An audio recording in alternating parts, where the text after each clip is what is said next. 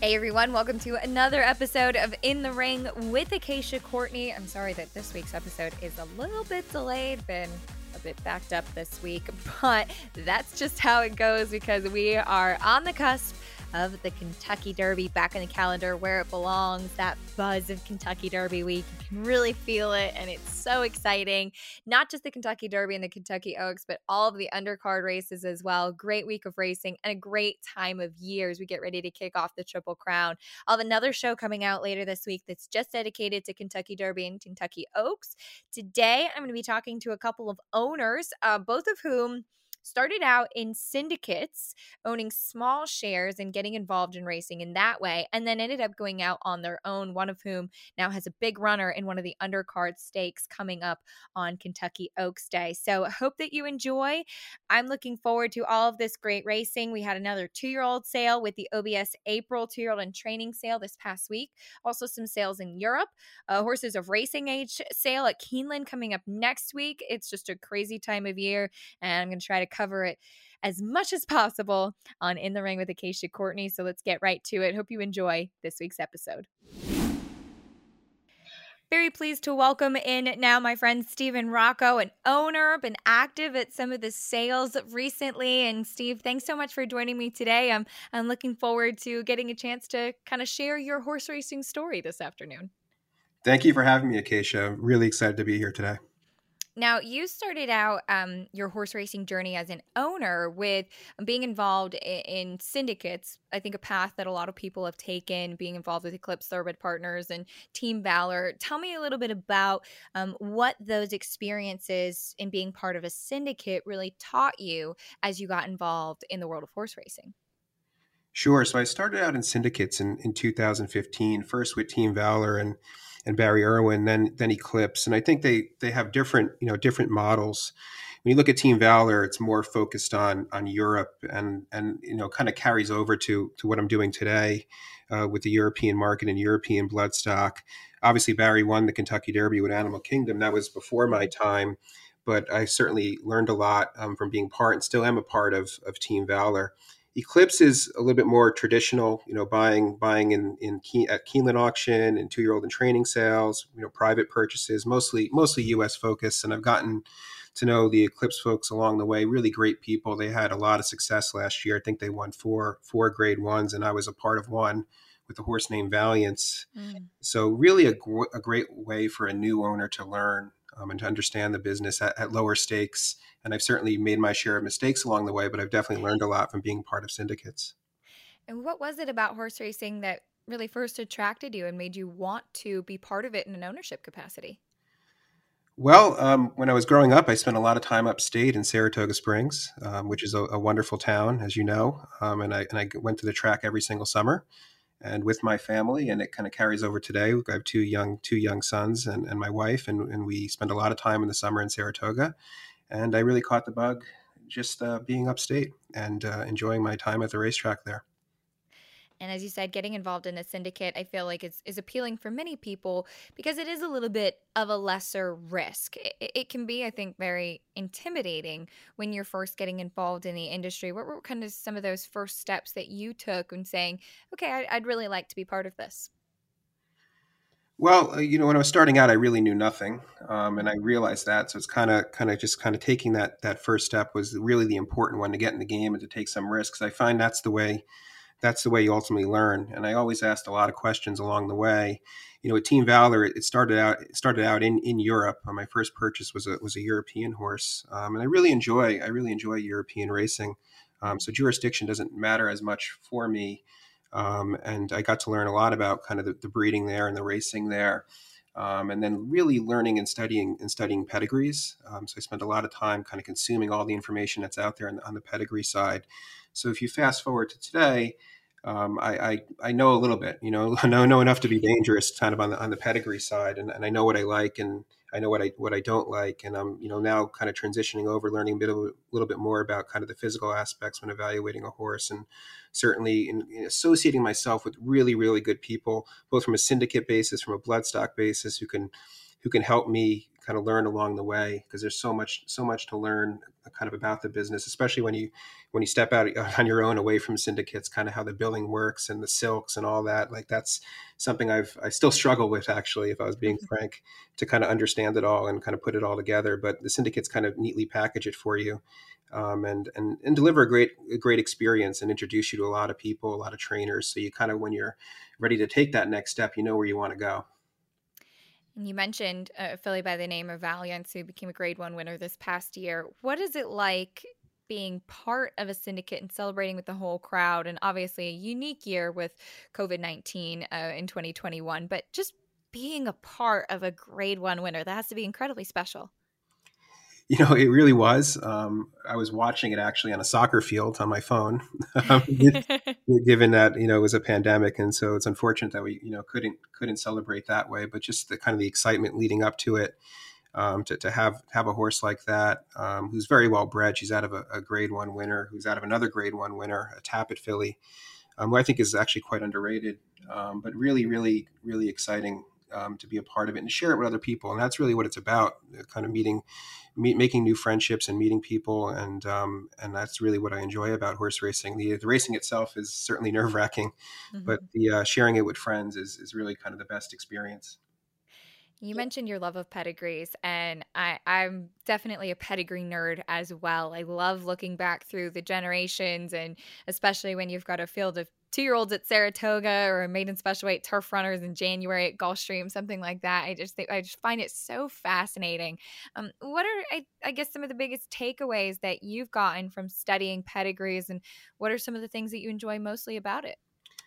Well, you know, you know, at my level, like it's going to be harder for me to do the obvious, right? It's going to be harder for me to on my own buy it into mischief, right? Mm-hmm. That's going to be really difficult. But I certainly am a numbers person and I look at statistics and I look at kind of percentage of black type horses. And really, I'm looking for those more kind of underrated sires um, that are more up and coming at a, at a lower price point. Um, that that when paired with a with a physical um, can make for an attractive proposition. Obviously, no no guarantee um, when you kind of put it all together, but I think it certainly gives me a better shot at at my level for you know having success. So I, I, you know I look for those kind of more you know more underrated sires, um, and uh, I think hopefully we can you know we can find some along the way, and then with the bloodstock agents that I have you know working for me, they can help me understand kind of the, the physical aspects of it, and that's kind of how we put it together. And as you're starting to learn some of those physical attributes of what makes a great racehorse. And obviously, it's an inexact science, but there's people that have dedicated their lives to that in, in looking at the physicals. What are some of the biggest lessons you've learned there? Well, um, you know, I'd say I, I use you know J- Joe Migliori, who's who's just getting started as a, as a bloodstock agent, and he, he knows every day. I ask him just a, a ton of questions about mm-hmm. it um, and kind of what you can and can't live with. Um, and certainly, I know there are a lot of people that that kind of look for you know perfect vetting, but the reality is not everything's going to be perfect. Some of the best horses had you know kind of vetting issues that go on to be great horses, and so it's really kind of what what you can live it live with from that side, you know, from that side of it. You know, fillies, you know, some of the best fillies I've owned in syndicates have been really small fillies, um, mm-hmm. so I have no problem with. Uh, with a smaller filly. And in colts, I think you you may struggle with a smaller colt, but but really, you know, away from kind of the pedigree and the physical, the one thing I've kind of learned along the way is kind of the mental the mental attributes as well, right? Which you really can't tell at a sale. Maybe you could, maybe you can't. I know with the two year old in training sales, um, you know, the horses go through a lot there. You know, during those sales um, to kind of work up to the breeze and how they respond after it is kind of key. And maybe you're looking for that, but but at the end of the day. Um, you know, I think that mental aspect is, is really important beyond kind of the beyond kind of the the, the physical and the, the pedigree. Um, is just having a horse that that wants a run and wants a race and and and does it and kind of does it the right way. Those are always the best ones. Yeah, if you could find that perfect formula to find those, that would certainly make being successful in horse racing a lot easier. Um, speaking of Joe Migliori, some uh, some action with him this past week at the OBS April two year old sale, and and Joe's been on the show, and of course he's the uh, friend of uh, best friend of my fiance Miguel Clement. So poor Steve has Joe and Miguel uh, bothering him every few days and uh, and and dealing with them. But uh, signed a ticket a frosted filly, hip 1033 for you and Rob Masiello. Um, tell me a little bit about this filly. Got a chance to see her as well. She is lovely, looks very fast, and a very exciting prospect. Yeah, she she does. Um, you know, jo- Joe loved the horse, and you know, at the end of the day, I want to surround myself with with really good people. Um, and, and, Joe's a really good person. Um, you know, the Clements are, are, really good trainers, and they both love the horse, and that means that kind of means everything to me. Um, you know, I haven't met I haven't met Rob yet, but I'm looking forward to meeting him. Um, I certainly heard heard about him, and kind of a similar experience to mine. You know, first getting started in with syndicates. Mm-hmm. Um, but you know, Frosted, you know, quietly, Frosted is the number one second crop sire. Um, I think you know he has every reason to be a, a very good sire out of Tapit. Um, you know, this filly Joe said was an absolute queen throughout the entire the entire sale.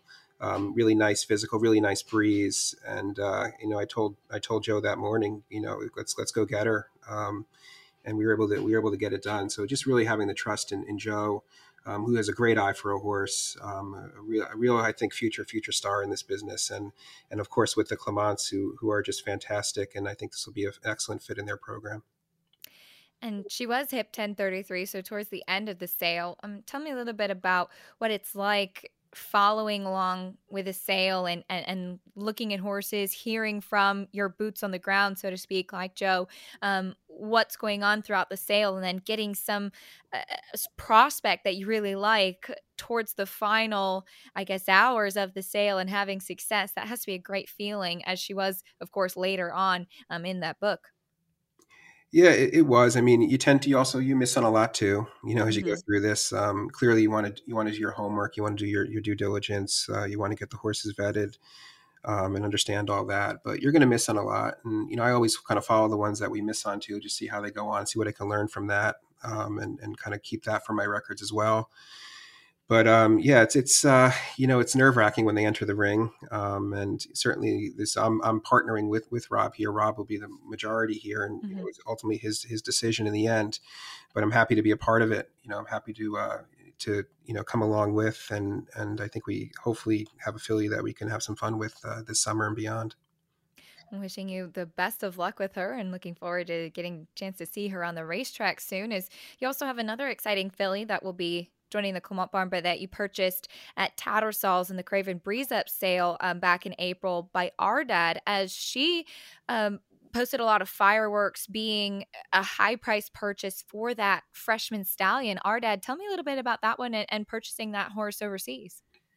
Sure. So as I mentioned up front, you know, I, I really love European racing, mm-hmm. um, and um, I have no problems kind of prospecting there um, and I have a really great bloodstock agent, um, Charlie Gordon Watson, who who was at that sale for me and the, the Craven sale. And we were looking for a horse that could, you know, c- come to the U.S. And I've heard of Ardad. It's a, a son of um, son of Kodiac, who happens now to have five winners. He had another winner today. You know, five winners in in nine starts, which is just a fantastic start for any sire. I mean, they're supposed to be early, but so far so good and um, you know she she had a, a, pretty good breeze, a really lovely filly, um, probably more of a, a, middle distance type, and we are very excited because her half brother um, won a big Grade Three uh, yesterday in Ireland, um, and uh, now he's won a Grade Two and a Grade Three, and I think he's won six races in a row. Fantastic! and so he's a very highly rated horse that we can see later on in some of the kind of classic races in Europe.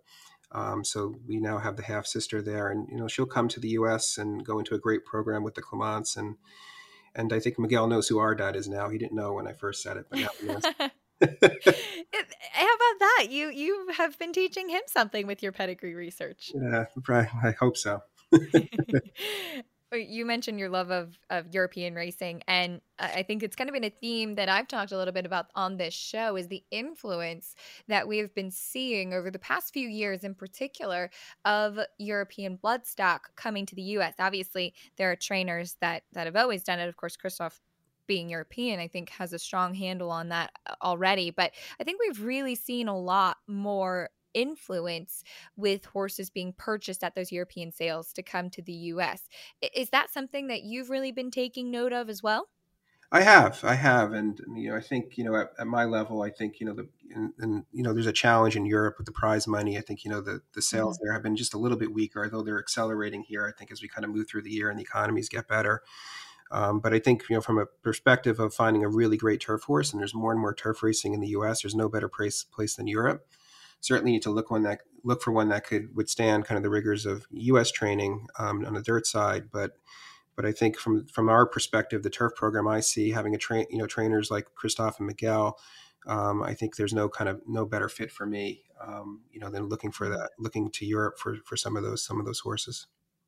So you've been part of a grade one winner last year, had some success in syndicates, and now some exciting prospects um, owning on your own outside of that that syndicate format.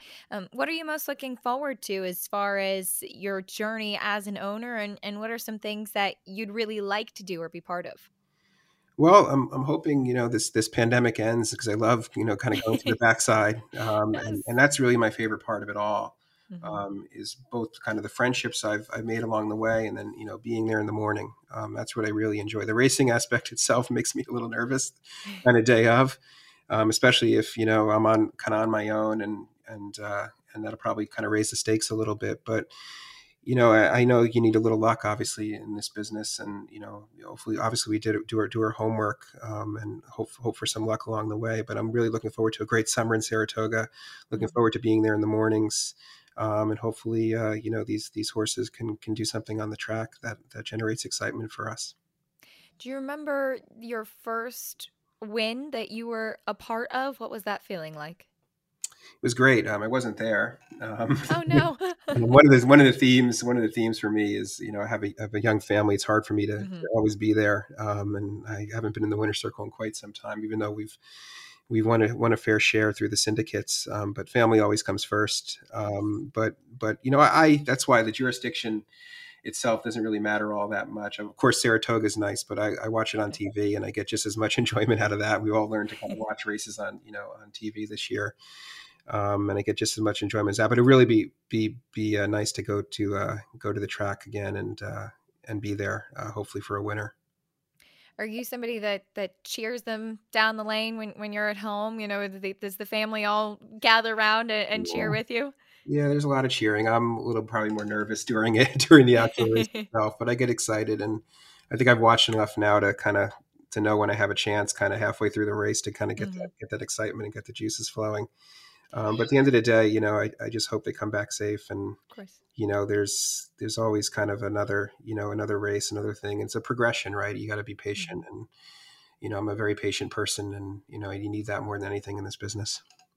Yes, you do. It's definitely a humbling game as well. Well, Steve, I wish you the best of luck with all of the runners uh, that you recently purchased or that you're currently involved in. And I really look forward to getting to see you back at the track soon. And hopefully, we get you into the winner's circle soon and you get a nice framed winner's circle picture um, that you're able to, to be part of in person as well.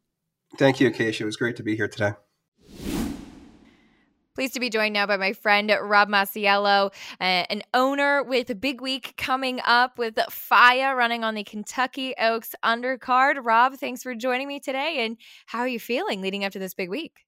I'm excited, Acacia. Thanks for having me. Um, you know, it's uh, obviously the last year and stuff. I was just thinking about this today, but um, you know, my parents are 75. I'm flying my dad out with me Thursday to the Derby. You know, you just think about all the stuff you went through the last year and you know, to be in a position where we were obviously running in an undercard race on Oaks Day, but just to be able to spend that time with my dad this weekend is going to be awesome. So I'm just, I'm really excited. That's great because the best part about racing and, and being in a big race is really you know celebrating it and sharing it with other people so i'm really glad that that you get to do that that's absolutely something i think that we've all really missed this past year yeah it is you know um and so since I was a kid, I've been going to the races with my parents, and you know, I think that's something that um, I really missed out on last year.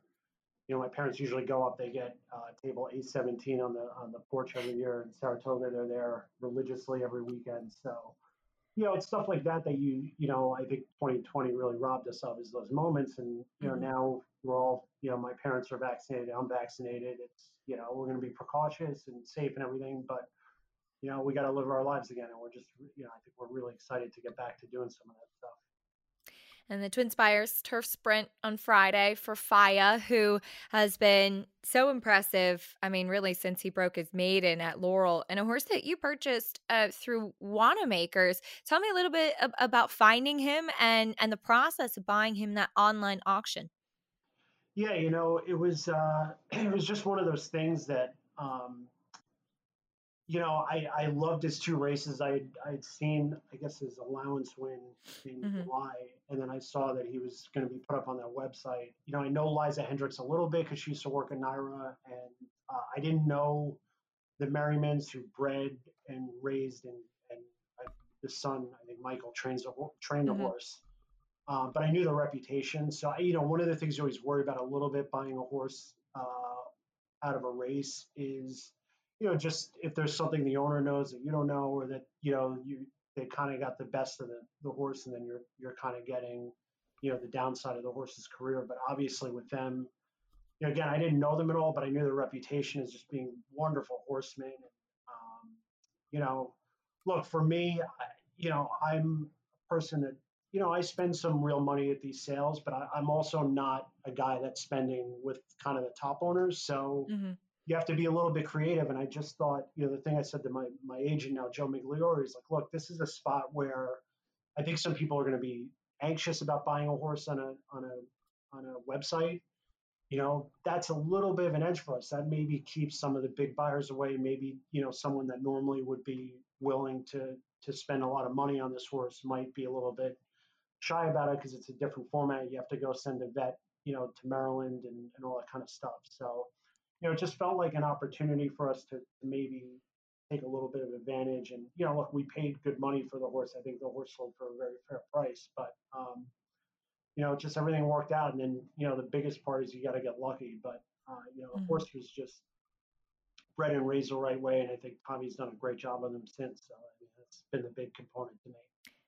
Yeah, turns out it, it, looks like it was a good buy for sure. He's uh, now three for three um, with you. And as you mentioned, moved to the barn of Tom Albertrani, won that allowance at Belmont. And I, I, thought it was really cool that you sent him back to the Maryland Million as well in the turf sprint, um, which he won. And just kind of going back to those Maryland bred roots. And I thought the way that he's been campaigned with that and the claiming crown, taking advantage of some of those big spots for what he was eligible for. Yeah, you know, so that was one of the things um, that Joe and I talked about before the sale was like, all right, so we're going to have to spend a lot of money. He's a turf sprinter, he's a gelding. You know, there's no kind of residual, obviously. The other side of that coin, though, Acacia, I think it was reflected in his campaign last year. He had all these conditions available to him. Mm-hmm. Two X in Maryland. He was an open first level horse, and you know, again, Maryland bred, and also he, he debuted for 25. So we knew uh, we had the claiming crown race in December. We knew we had a first level allowance for a lot of money, either in Saratoga or Belmont. And then right after we bought them, like literally within a week, uh, the the folks at Maryland Million announced that they were going to bring back the the turf sprint, which had been on and off. So just mm-hmm. once that happened, kind of like, look, that's sort of a that was sort of the the, the three races in my head. Um, you know, then he ran huge in September. We did talk a little bit about the Breeders' Cup, but A he wasn't mm-hmm. nominated, so it would have been, you know, a hundred thousand to put up just to to be nominated for it. And then the other part of it was, you know, that's a race that always overfills, and I, am mm-hmm. pretty sure it overfilled this year. So it just was going to be tough off of that race. Uh, I think it was September 20th. You know, we we would have had to run one more time, and then try to hope that we run well enough to get into the Breeders' Cup. And it just felt like you do stuff like that, you know, of course, you just run a minute six. Like now you're going to wheel them back in two or three weeks to try to get to the Breeders' Cup. It's like, you know, that's just, I, I feel like stuff like that more times than not, it doesn't work out. So we just mm-hmm. stuck to the plan and, you know, worked out great. And now we're, you know, I think we're locked and loaded for a big four year old year. Yeah, and like you said, he's a gelding, so there there's no rush. You know, you can kind of take your time with him too, and I think that that's reflected in how he's been campaigned and taking those options for the Maryland Million and the claiming crown, and that's exciting. So now getting ready to take on um, the big boys, so to speak, in the Twin Spires Turf Sprint coming up on Friday. Uh, what's what's the mood like as he's getting ready to kick off his four year old season? Uh, you know, the thing Joe and I keep saying to each other, we have a joke that the uh, the boys are buzzing right now it's like big like uh, meme on TikTok or whatever. So the boys are buzzing. This horse is training lights out. He's you know he's I really like the idea of, and again, getting back to our plan from last year, really like the idea of getting him some experience and then giving him kind of that, you know, 45 to 60 days off. Just let him be a horse, get a sun on his back. I've had horses with Tom Albertrani in the past, like Twilight Eclipse, where that horse never left Tom's barn. He always got that 30 to 60 days of Palmetto, just you know, out a bit, and and that horse always came back, and you know, always seemed to have better and better years as he got older. So that was sort of the plan. But he, you know, and he's just been he's training awesome. I mean, it's a, you never know how these horses are going to handle the step up in class. Um, you know, he's coming off a little bit of a layoff, but you know, just couldn't be happier with how he's doing. And you know, again, it's just it's exciting because when you look in, at, at this division, you know, the division leaders right now are are seven and eight years old, mm-hmm. like Miss or Extravagant Kid or uh, Bound for Nowhere. You know, some of the others, which I think just shows that if you if you treat these horses the right way as three and four year olds and you do the right thing by them, you know, you really have a shot to be in this division for for many years. So that's you know really exciting. But we couldn't be more excited about uh, Friday and getting the campaign kicked off. Yeah, I, I, love hearing that. I mean, I, I, am a fan of turf sprints. I know for some handicappers, uh, it's like a nightmare uh, to to cover uh, turf sprints. But I just think that horses that are turf sprints like like you said they really take care of themselves i mean i always think back like a horse like pure sensation who raced till he was nine which is amazing and, and was sound and and extravagant kid winning in dubai as an eight year old uh, it makes it fun to kind of have that longevity and i think that's something we see a lot of the times in racing in general is that there's so much eagerness to kind of run off to the breeding shed and maybe there isn't that much marketability for turf sprinters to do that but we get to enjoy them on the racetrack a little bit longer because of that yeah, they do seem to, you know, the, the right ones do seem to stay sound. Um, mm-hmm. And they're fun horses. And that was sort of a thing for me was, you know, again, going back to, I bought this horse in July of 2020. So it was kind of right in the thick of COVID. And I mm-hmm. was thinking to myself, you know, if we do the right thing by him as a three year old, and you still got to get lucky, horses can get hurt, as you know, mm-hmm. as it doesn't matter what you do.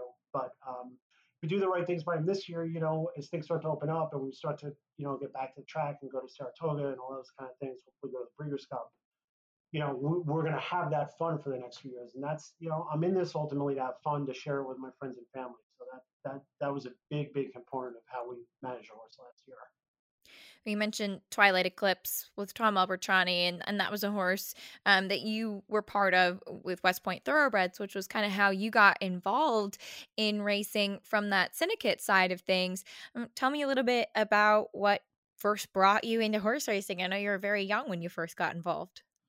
Yeah, you know, so I called Terry. Um, I was in college. I'd heard an advertisement um, listening to the radio. Uh, so I gave him a call. I was like a I was going into my senior year in college, and I'm sorry, I sent him an email just being like, "Hey, I'm in college. I don't have any money, but I'm interested in horse racing. Just like tell me about your business a little bit." And within five minutes, he called me back, and we had like an hour long conversation. I was just a fan of horse racing. I I didn't come from mm-hmm. horse racing. I used to go to Saratoga with my parents when I was you know a kid, but other than that, and Monmouth Park a little bit, but I didn't know anything about racing really, other than just being a fan. And uh, yeah, Terry, I love him. He's been a mentor to me.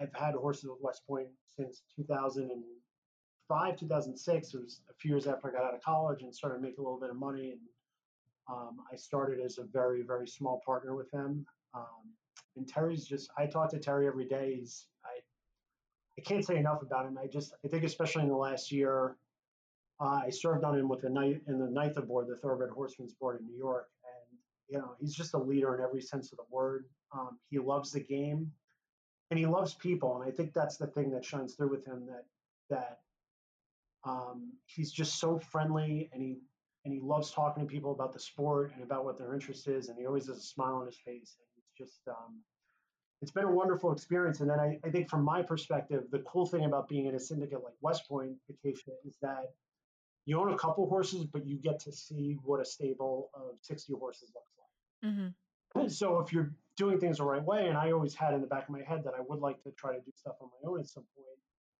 you really get the experience of kind of all the ebbs and flows of, of what managing a big stable looks like. And I think you get that experience of kind of what to expect, the things that can go wrong. You know, my first really good horse was a filly by the name of Just Whistle Dixie mm-hmm. and she was a superstar. She banged out all the all our three year old races down at Gulfstream Park, and then we go to the Oaks, and two o'clock in the afternoon, we get the announcement that she's uh, scratching out of the race, and so you get that side of it too. Yeah, happened to be the year that Rachel Alexandra was running, so right. We might have won. I'm going to go out and say we probably wouldn't have beat Rachel one second, but um, so anyway, you get all those experiences, and I think it kind of prepares you for, for what you would expect as an owner. But uh, it's been awesome experiences with them. I really, you know, like I said, Terry's like a brother to me, so I'm really happy with that experience. And Terry Finley from West Point Thoroughbreds, and and does a, a great operation as far as especially bringing people into the game and kind of seeing you pass it pay it forward so to speak in, in what you've been doing and obviously now you are more based just uh, primarily in new york as far as concentrating on your own runners um, but really kind of I, I, think with the partnerships that you've had with the empire racing club and in doing what you can to bring people into the sport as well which is great and, and that really is the biggest thing about racing is being able to share that with other people yeah, so actually, in my capacity with NYTHA, we started the Empire Racing Club, mm-hmm. which is, um, you know, it's very low cost, and you get in and you're basically a part of the club. And and that um, idea really came from the Churchill Downs uh, Racing Club that they have. And so I was on a call uh, a few years ago with uh, Mike Ziegler and, and, some other people, and I was. I can't tell you, Keisha, how blown away I was by the numbers that they were. Now they had that very good. I forget his name, that printer that they had Yes. Um, that won the stake out of Keeneland a few years ago. He won in Saratoga too. I can't remember his name, but they were talking about the number of people they got that were doing, you know, a couple hundred dollars to be in this racing club that were then going on to either claim a horse, join a bigger syndicate, you know, go to an auction and buy a horse, buy a broodmare. So it made me realize, and, and it was certainly my experience too, that um, you know, there are some barriers to entry. There are a lot of fans in the sport that are, I think, somewhat interested in ownership, but they don't necessarily know how to do that. And it's a pretty, you know, it's a pretty intimidating process, I would say. Mm. So that that's sort of the genesis of this is, is we want to get people into the game, show them a great experience, introduce them to trainers. We want to especially introduce them to trainers that have small, you know, smaller strings of horses. Um, you know, and just try to get that going and then hopefully be a resource to them on the other side if they want to go out on their own and either whether it's join a West Point or claim a horse or go buy a, a New York bred, you know, whatever it is. Um, we want to be a resource for that. So that that's sort of the idea. But it's like you said, it's all about getting these people into the game. Mm-hmm. And and, and the other thing too, I'd say is like, even if you're just in it to be a fan. I think doing that side of it, you, you learn so much more, and I think it makes you more engaged in the sport when you kind of understand all the decisions that are made and like why did this horse have six months off? Why is mm-hmm. why running in this spot? All that kind of stuff. So yeah, so many things that go into it, and so many things that can go wrong before getting to the starting gate, or even when the starting gate opens as well. There's many more things that can go wrong versus what can go right as far as horse racing is concerned. And you mentioned your your position um, as an owner uh, on the board of NYTHA, um, being involved in the New York circuit. You're also on the board of the Thoroughbred Retirement Foundation as well. Tell me a little bit about why that's important to you to be so much more involved kind of in in in those positions in this sport that you started out as a fan in and, and now have become really entrenched in you know i think um I, I remember being on calls a year ago uh talking about what we were going to do if people couldn't show up to the bar anymore because of covid you know mm-hmm. and when you see the the way that and I'll speak to the New York um, people because that's that's who I mm-hmm. you know dealt with. But when you see the backstretch employees and the grooms and the, and the trainers and assistant trainers and you know what what they did in March and April last year, I don't think you can put into words honestly. And yeah. It's true of so many of the essential workers in our in our country, but um, you know when you see what they did, I, I think it's it's your obligation if you're going to be a part of this game to give something back you know, I, I think that's, you know, sort of where I'm I'm at, and it's something I'm, you know, I'm really happy to be a part of and, and want to keep contributing to. We talked a little bit about uh, FIA coming up, starting with the syndicate. Let's talk a little bit about the sales as well. And um, you've mentioned a few times already Joe Migliore and your relationship with him. Joe's been on the show and, and talking about his new Bloodstock venture. And um, I also got a chance to speak to Stephen Rocco, who um, I know you partnered up with on a nice frosted filly that Joe signed the ticket for at the OBS April two year old sale. Tell me a little bit about her and, and kind of uh, how active you've been at the sales this year as far as um, some new purchases and adding to the roster. Yeah, so worked out really well. Um, you know, Joe had been I I wasn't at the sale this year, uh, but Joe had been messaging me, and I know that he really liked that horse along with uh, Miguel Clement. Um, you know, they were both very high in the filly, um, and you know, Stevens. Uh, I I don't really know him too well, but I know that he's obviously had horses with uh, Christophe Clement and um, you know, Joe speaks very highly of him, so we, we've gotten to know each other a little bit, and it just sort of worked out. We knew the filly was probably going to bring um, some pretty serious money, which she did. Uh, I really like Frosted. I'm I'm bullish on him as a sire. I think he's mm-hmm. really done well this year. You know, he's obviously you know going to be pretty live this weekend. Um, you know, I like taking little shots on stallions like this where they're kind of into their first crop three year old year, where you know, if he kind of hits, you're you're in a good spot. Um, you know, and I think he is going to hit and continue to do well into the summer. So just sort of worked out well. I've been pretty quick. This is actually the only two-year-old I've bought. I've sort of mm-hmm. been focusing more uh, on yearlings. I bought four or five yearlings this year, and I'm, you know, this this two-year-old, and then I'll probably get maybe one more two-year-old to send to uh, Tom Albertrani, and that'll be it. Um, but yeah, you know, really. So what I'm trying to do the last couple of years, um, kind of ironic to say this because I'm, uh, you know, I'm on because of FIA, but mm-hmm. really trying to focus a little bit more on buying, um, you know, fillies with a little bit of pedigree. Mm-hmm. Trying to go that route just to have a little bit of residual value, and then maybe potentially build a little bit of a broodmare band on the back end and kind of work things out that way. But you know, the FIA thing was again, it was kind of a special situation. I want to be open to those things, and you know, again, I like the fact that he had all those conditions available to him to kind of you know have a little bit of a backstop. But um, yeah, you know, just really looking at at fillies, you know, like the Frosted filly, she's out of a Not for Love mare that was a stick, mm. so a little bit of pedigree, and of course Maryland connections with the Not for Love, which I, I went yeah. to Maryland. I'm a Hopkins guy, so spent a lot of time with Pimlico uh, yeah, so just uh, really excited about that filly. Looking forward to getting her up to uh, Oklahoma in a few weeks.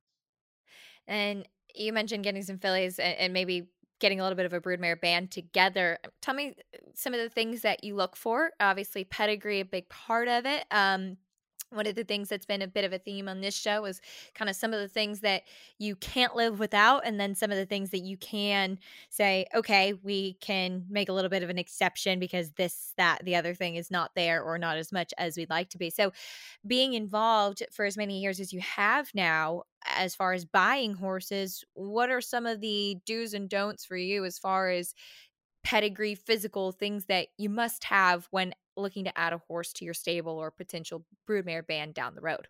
Yeah, it's a good question, um, and I've heard you ask other people that. I guess from uh, especially on the yearling side, you know, I want now that I'm kind of thinking more in terms of buying fillies with some residual and, and some page. You know, pedigree certainly, you know, to some extent. Um, you know, with fillies, I want a little bit of size and scope. I would say mm-hmm.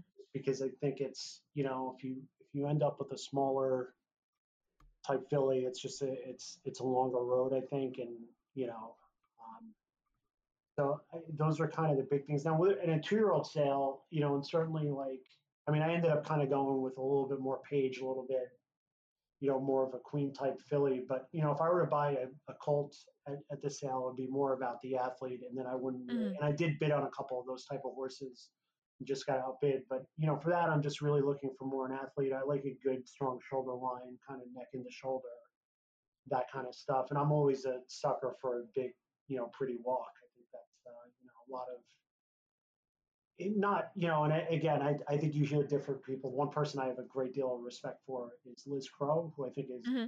you know bar none one of the best bloodstock agents in the country and I think she's a little bit less into the walk if they have some other things, which I you know, Yeah. I completely respect and I've, I've learned from her about that. But I'm just I'm a sucker for a big sexy walk. Like I just I, I'm always going to be a fan of that. So That strut, so to speak. yes, But yeah, it's interesting. And, and I have asked that question to other people before because I, I find it fascinating that while there's many things that are the same, some people are a little bit more focused in on one thing versus another. And, and I think it's different. And I, I think that that makes it interesting as far as looking at the sales because you will see different people bidding on other horses. And I think you've uh, mentioned bidding on horses that you get outbid for. I think we've seen both ends of the spectrum where you're looking at a horse that you like and you're like, why is nobody else bidding on this horse? Did I get this wrong? And then you think a horse that may be a value play and everybody ends up on that one and he ends up going for 600,000 or way more than you anticipated.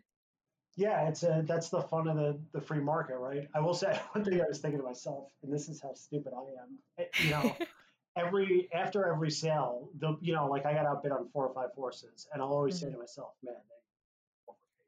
That's ridiculous. They overpaid.